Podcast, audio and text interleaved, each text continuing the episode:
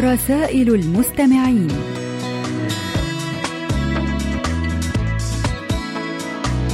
أحبائي المستمعين السلام عليكم. أهلا ومرحبا بكم في هذا اللقاء الأسبوعي المتجدد مع رسائلكم ومساهماتكم القيمة والجميلة. ونشكركم أصدقائي الأعزاء على تعليقاتكم حول الموضوع الذي طرحناه الأسبوع الماضي وهو ما هي المهارة أو الهواية التي لا تتعلق بمجال عملك وخبرتك؟ وتود أن تفرغ لها بعض الوقت لتعلمها واكتسابها بصورة جدية. وسوف نستعرض خلال هذه الحلقة بعض الردود التي جاءت إلينا على صفحتنا على فيسبوك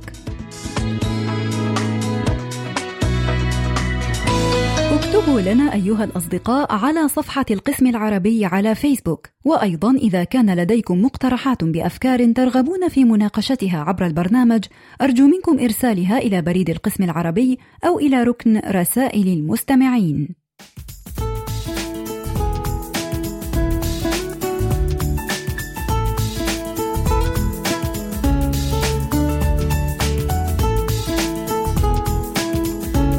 يشهد العالم هذه الأيام حمى الساحرة المستديرة مع انعقاد مونديال 2022 في قطر، وهو الحدث الذي لا يخبط بريقه أبدا مهما تكرر، ولا يتوقف عن مفاجأتنا وإثارتنا، حتى لو لم يكن بعضنا من محبي كرة القدم أو متابعيها.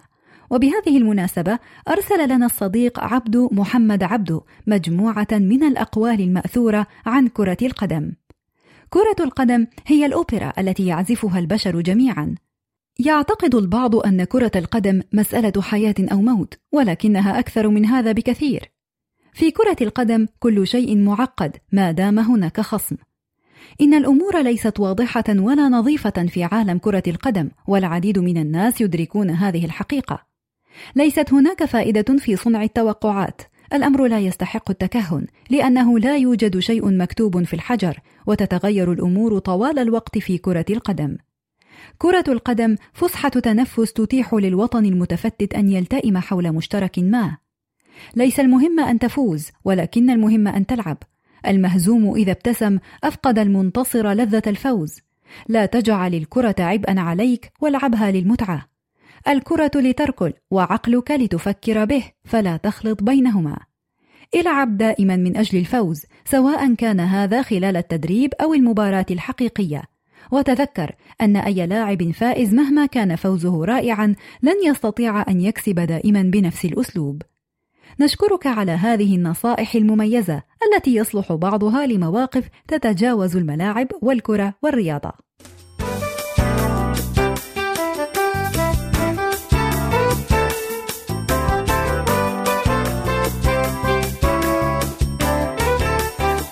الصديق محمد السيد عبد الرحيم أرسل إلينا المساهمة التالية وهي طرفة عن البخلاء يقول فيها: يحكى أن أحدهم نزل ضيفا على صديق له من البخلاء، وما أن وصل الضيف حتى نادى البخيل ابنه وقال: يا ولد عندنا ضيف عزيز على قلبي فاذهب واشتري لنا نصف كيلو لحم من أحسن اللحم ذهب الولد وبعد مدة عاد ولم يشتري شيئا فسأله أبوه أين اللحم؟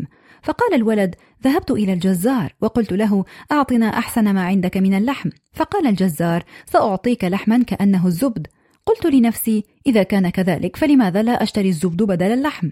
فذهبت إلى البقال وقلت له أعطنا أحسن ما عندك من الزبد. قال أعطيك زبدا كأنه التمر. فقلت إذا كان الأمر كذلك فالأفضل أن أشتري التمر.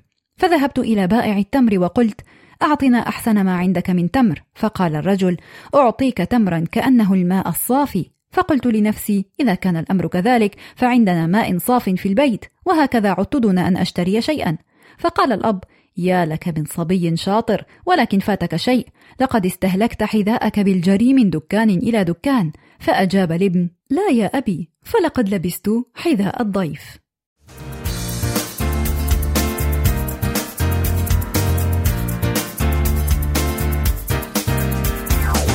ولا زلنا مع طرائف البخلاء ومساهمة مميزة من الصديقة شيماء حسين. نقرأها كما يلي: وقف سائل بباب بخيل يطلب إحسانا، فقال له البخيل: النساء لسن في المنزل يرزقك الله، فرد السائل: إنني أسألك رغيفا وليس عروسا. دخل أحد البخلاء دكانا لبيع الأدوات المنزلية وطلب شراء مصيدة للفئران. عرض عليه صاحب الدكان واحدة وبدأ يشرح له طريقة استعمالها. فقال هنا تضع قطعة الجبن فيدخل الفأر المصيدة ليأكلها وما أن يقضم جزءا منها حتى تنطبق عليه المصيدة. فقال البخيل على الفور أريد مصيدة يموت فيها الفأر قبل أن يأكل الجبن. ذهب رجل بخيل إلى أحد الأطباء ليكشف على علته ويصف له الدواء وكان الطبيب يتقاضى على الكشف للمرة الأولى ثلاثة جنيهات وفي المرة الثانية جنيهين وفي المرة الثالثة جنيها واحدا. فقال الرجل البخيل للطبيب لقد سبق أن عرضت نفسي عليك مرتين قبل الآن وهذه المرة الثالثة فأرجو أن تبحث حالتي الآن وتصف لي العلاج المناسب وهاك جنيها أجرة الكشف. ففطن الطبيب لهذه الحيلة فأجرى الكشف على الرجل ثم كتب له الوصفة التالية يعاد استعمال الدواء السابق مرة ثالثة. قال رجل من البخلاء لأولاده اشتروا لي لحما. فاشتروا. فأمر بطبخه فلما استوى أكله جميعا حتى لم يبق في يده إلا عظمة وعيون أولاده ترمقه. قال لن أعطي أحدا منكم هذه العظمة حتى يحسن وصف أكلها. فقال ولده الأكبر أشمها يا أبت وأمصها حتى لا أدع للذر فيها مقيلا. قال لست بصاحبها. فقال الأوسط ألوكها يا أبت وألحسها حتى لا يدري أحد لعام هي أم لعامين. فقال لست بصاحبها. فقال الأصغر أنا يا أبت أمصها ثم أدقها وأسفها. فقال الأب صاحبها وهي لك. زادك الله معرفة وحزما. شكرا على هذه المساهمات الطريفة التي أضحكتنا وأسعدتنا.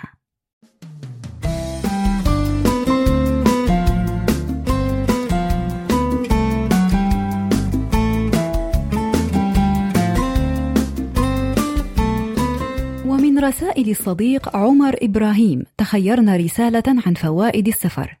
يقال إن للسفر فوائد كثيرة. فما هي؟ تنمية شغف التعلم. حيث يعزز السفر قدرة الشخص على التعلم. حيث أظهرت دراسة أجراها معهد التعليم الدولي للطلاب على خريج الدراسة في الخارج أن الخبرة التعليمية لما يقارب من 90% من الطلاب الذين درسوا خارج بلادهم قد تأثرت بخبراتهم في الخارج. وأن أكثر من 80% من هؤلاء الطلاب قد تعهدوا بإكمال دراستهم وأن أكثر من 52% منهم قد أكملوا دراساتهم العليا بالفعل. وأيضا التعرف على أشخاص جدد إذ يتيح السفر للشخص فرصة لقاء أشخاص جدد من أماكن مختلفة في العالم ويتيح فرصة لتشارك الخبرات وأخذ النصيحة من الغير فيما يخص الأماكن التي يمكن زيارتها والتعرف على الثقافات الأخرى. ومن الفوائد تقدير البلد الأم حيث يزيد وعي المسافر وتقديره لحياة الدفء التي يتمتع بها وسط العائلة في بلده الأم عند السفر خارجا. وإدراك تساوي الناس في الاحتياجات. فجميع البشر بغض النظر عن خلفياتهم يتشاركون في ستة احتياجات أساسية. وكلما زاد سفر الشخص فإنه يلاحظ ذلك كما يقضي السفر على التعصب الأعمى والتحيز وضيق الأفق والتفكير. والتعرف على لغات جديدة. فيتيح السفر للمسافر فرصة للتعرف وتعلم لغات جديدة. يمكن أن تكون سببا لنجاحه في عالمنا الذي أصبح متعدد اللغات. ومن فوائد السفر تعلم التفاوض حيث تتعزز لدى المسافر القدرة على التفاوض والتواصل مع الناس بسبب اختلاف طريقة تفكير الناس حول الحياة في الثقافات الأخرى. والتخفيف من ضغط الحياة حيث يقضي السفر على التوتر والقلق ويخفف منه. حيث يتخلص المسافر من المسؤوليات ومن ضغوطات الحياة اليومية بشكل مؤقت وهو ما يزيد من قدرته على التعامل مع تفاصيل حياته بصورة أكثر فعالية واستمرار.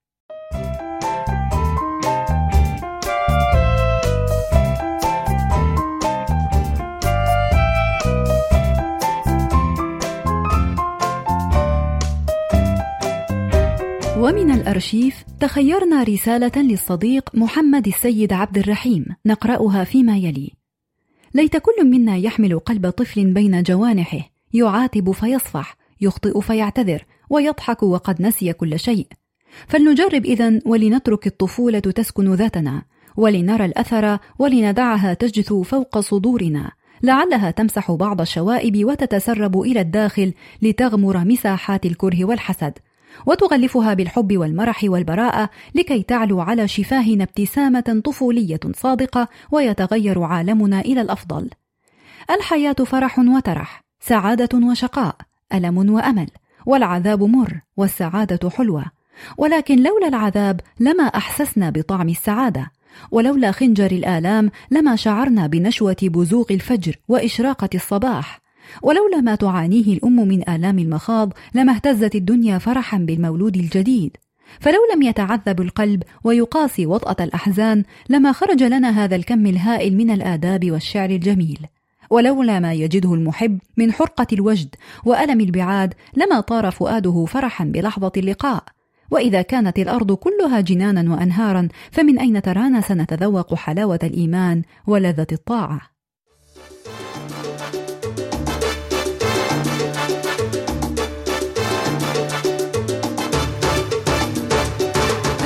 وأصدقائي أدعوكم جميعا لإرسال تسجيلاتكم الصوتية التي تحتوي على مساهمات أو أشعار أو كلمات كتبتموها بأنفسكم أو حتى مقترحات أو أفكار أو أي رسالة تريدون توصيلها عبر البرنامج.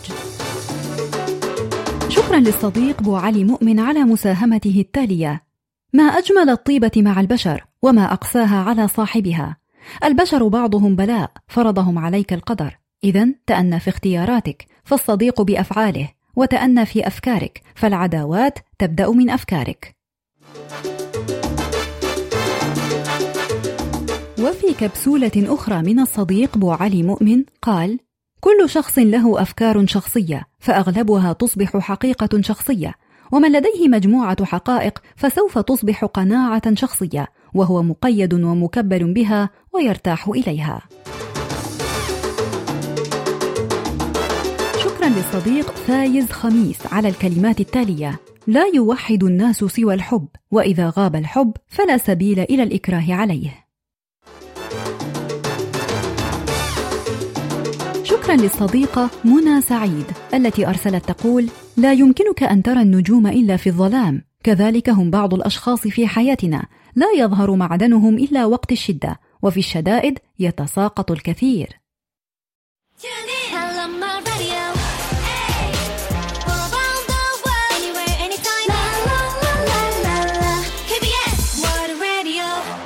ومن رسائل الصديق نوري عبد الرزاق نقرأ المساهمة التالية: الأخ الصالح في الدنيا ينفع وفي الآخرة يشفع، إذا اقترب منك منح، وإذا ابتعد عنك مدح، وإذا ظلمته صفح، ينصحك دون جرح ويحبك دون شرط.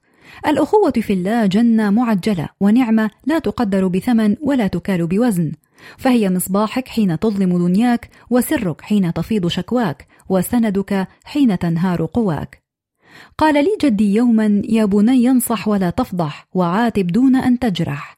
عامل الشخص على حاضره وليس بماضيه وعلى عقله وليس عمره.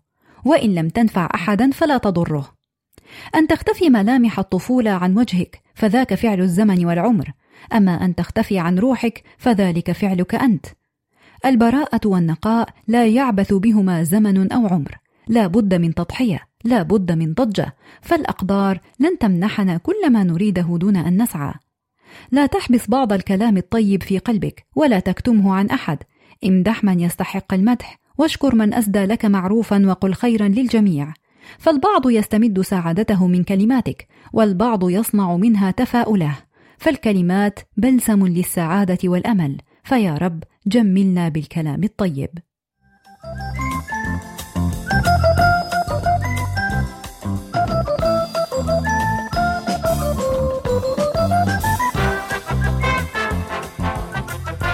الصديق عبد الإله إزو أرسل إلينا مجموعة من الحكم والكلمات المختارة نقرأها فيما يلي.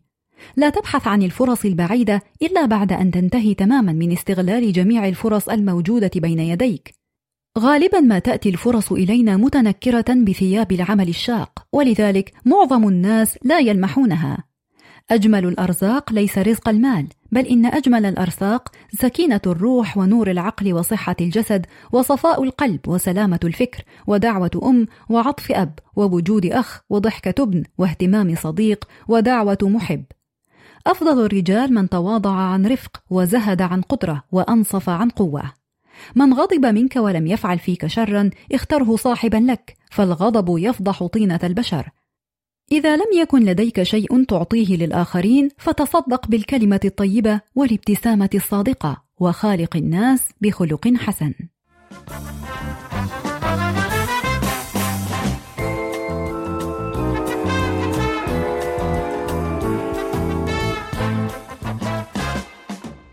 وفي مساهمة أخرى من الصديق عبد الإله إزو تحدث عن الآداب وحكمها فلنقرأ المساهمة معا حكم في الآداب. قيل في آداب الاعتذار لا تتردد في أن تتأسف لمن أخطأت في حقه وانظر لعينيه واجعله يقرأ فيها كلمة آسف. وقيل في آداب الحياة لا تسخر من الآخرين وأحلامهم الوردية الجميلة خاصة من تعتقد أنهم أقل منك من البسطاء الطيبين. وقيل في آداب الحوار فكر كثيرا واستنتج طويلا وتحدث قليلا ولا تهمل ما تسمعه بل ادخره. فمن المؤكد أنك ستحتاجه في المستقبل وقيل في الصداقة لا تدع الأشياء الصغيرة تمر وتدمر صداقتك الغالية مع الآخرين فالصداقة الحقيقية تاج على رؤوس البشر لا يدركه إلا سكان الجدران الخالية والقلوب الخاوية وقيل في آداب الحديث عندما لا تريد الإجابة على سؤال فابتسم للسائل قائلا هل تعتقد أنه فعلا من المهم أن تعرف ذلك؟ وقيل في آداب الحب إذا أحببت شخصا فاذهب إليه وقل له إنك تحبه وإذا كنت تعني ما تقول فعلا فهو سيعرف الحقيقة بمجرد النظر. قيل في آداب الكفاح في الحياة عندما تخسر جولة في رحلة الحياة لا تخسر التجربة وانهض فورا مستبشرا أولى درجات النجاح.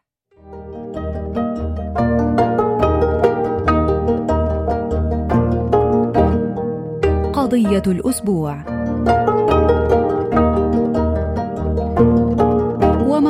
هذا الأسبوع هو الهواية التي تود أن تتعلمها بجدية.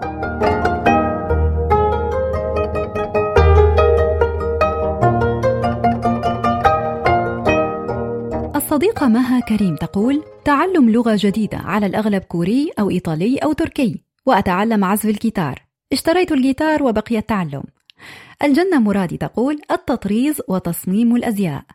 الصديق عمور حربيط العوني يقول الاعتناء بالحديقة أو البستنة لأنها هواية مريحة للأعصاب فيها المجهود البدني والترويح عن النفس وتعلم من يمارسها الارتباط بالطبيعة وحب النباتات والأزهار.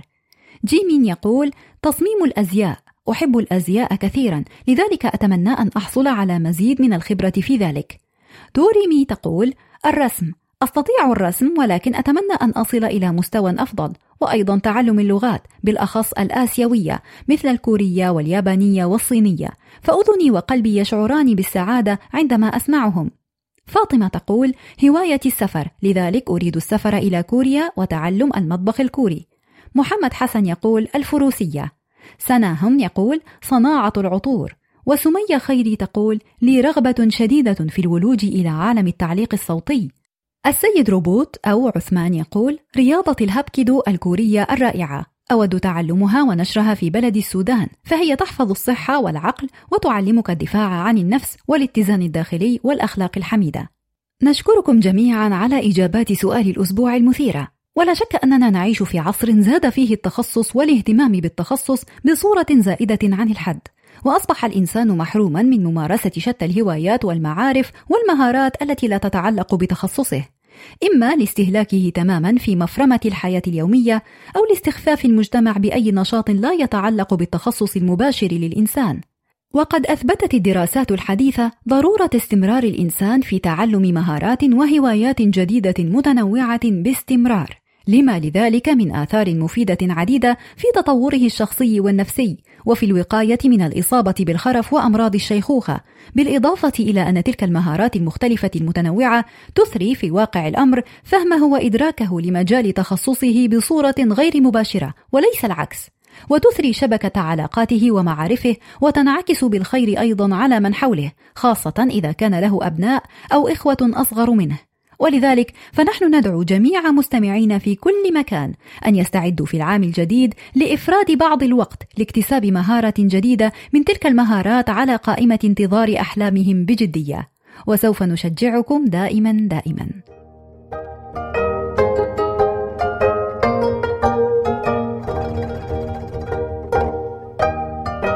نشكركم أيها الأصدقاء الأعزاء على كل مشاركاتكم القيمة وننتظر منكم المزيد من المشاركات المفيدة والجميلة وسوف نواصل معكم بعد قليل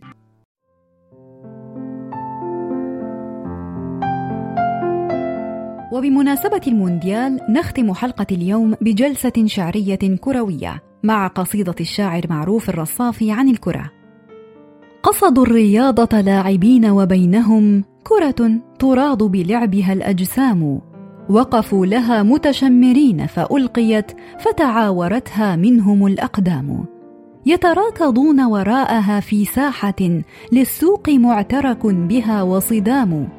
وبرفس أرجلهم تساق وضربها بالكف عند اللاعبين حرام ولقد تحلق في الهواء وإن هوت شرع الرؤوس فناطحتها الهام وتخالها حينا قذيفة مدفع فتمر صائتة لها أرزام. ولربما سقطت فقام حيالها للضرب عبل الساعدين همام. فتخالها وتخاله كفريسة سقطت فزمجر دونها ضرغام. لا تستقر بحالة فكأنها أمل به تتقاذف الأوهام. تنحو الشمال بضربة فيردها نحو الجنوب ملاعب لطام وتمر واثبة على وجه الثرى مرا كما تتواثب الآرام وتدور بين اللاعبين فمحجم عنها وآخر ضارب مقدام.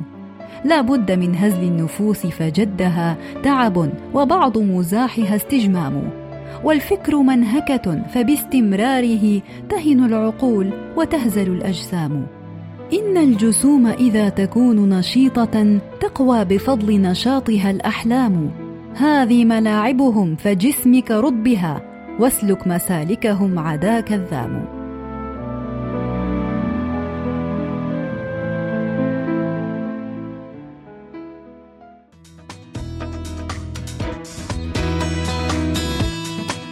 هكذا أيها الأحباء وصلنا وإياكم إلى ختام حلقة هذا الأسبوع من برنامجكم المحبب رسائل المستمعين.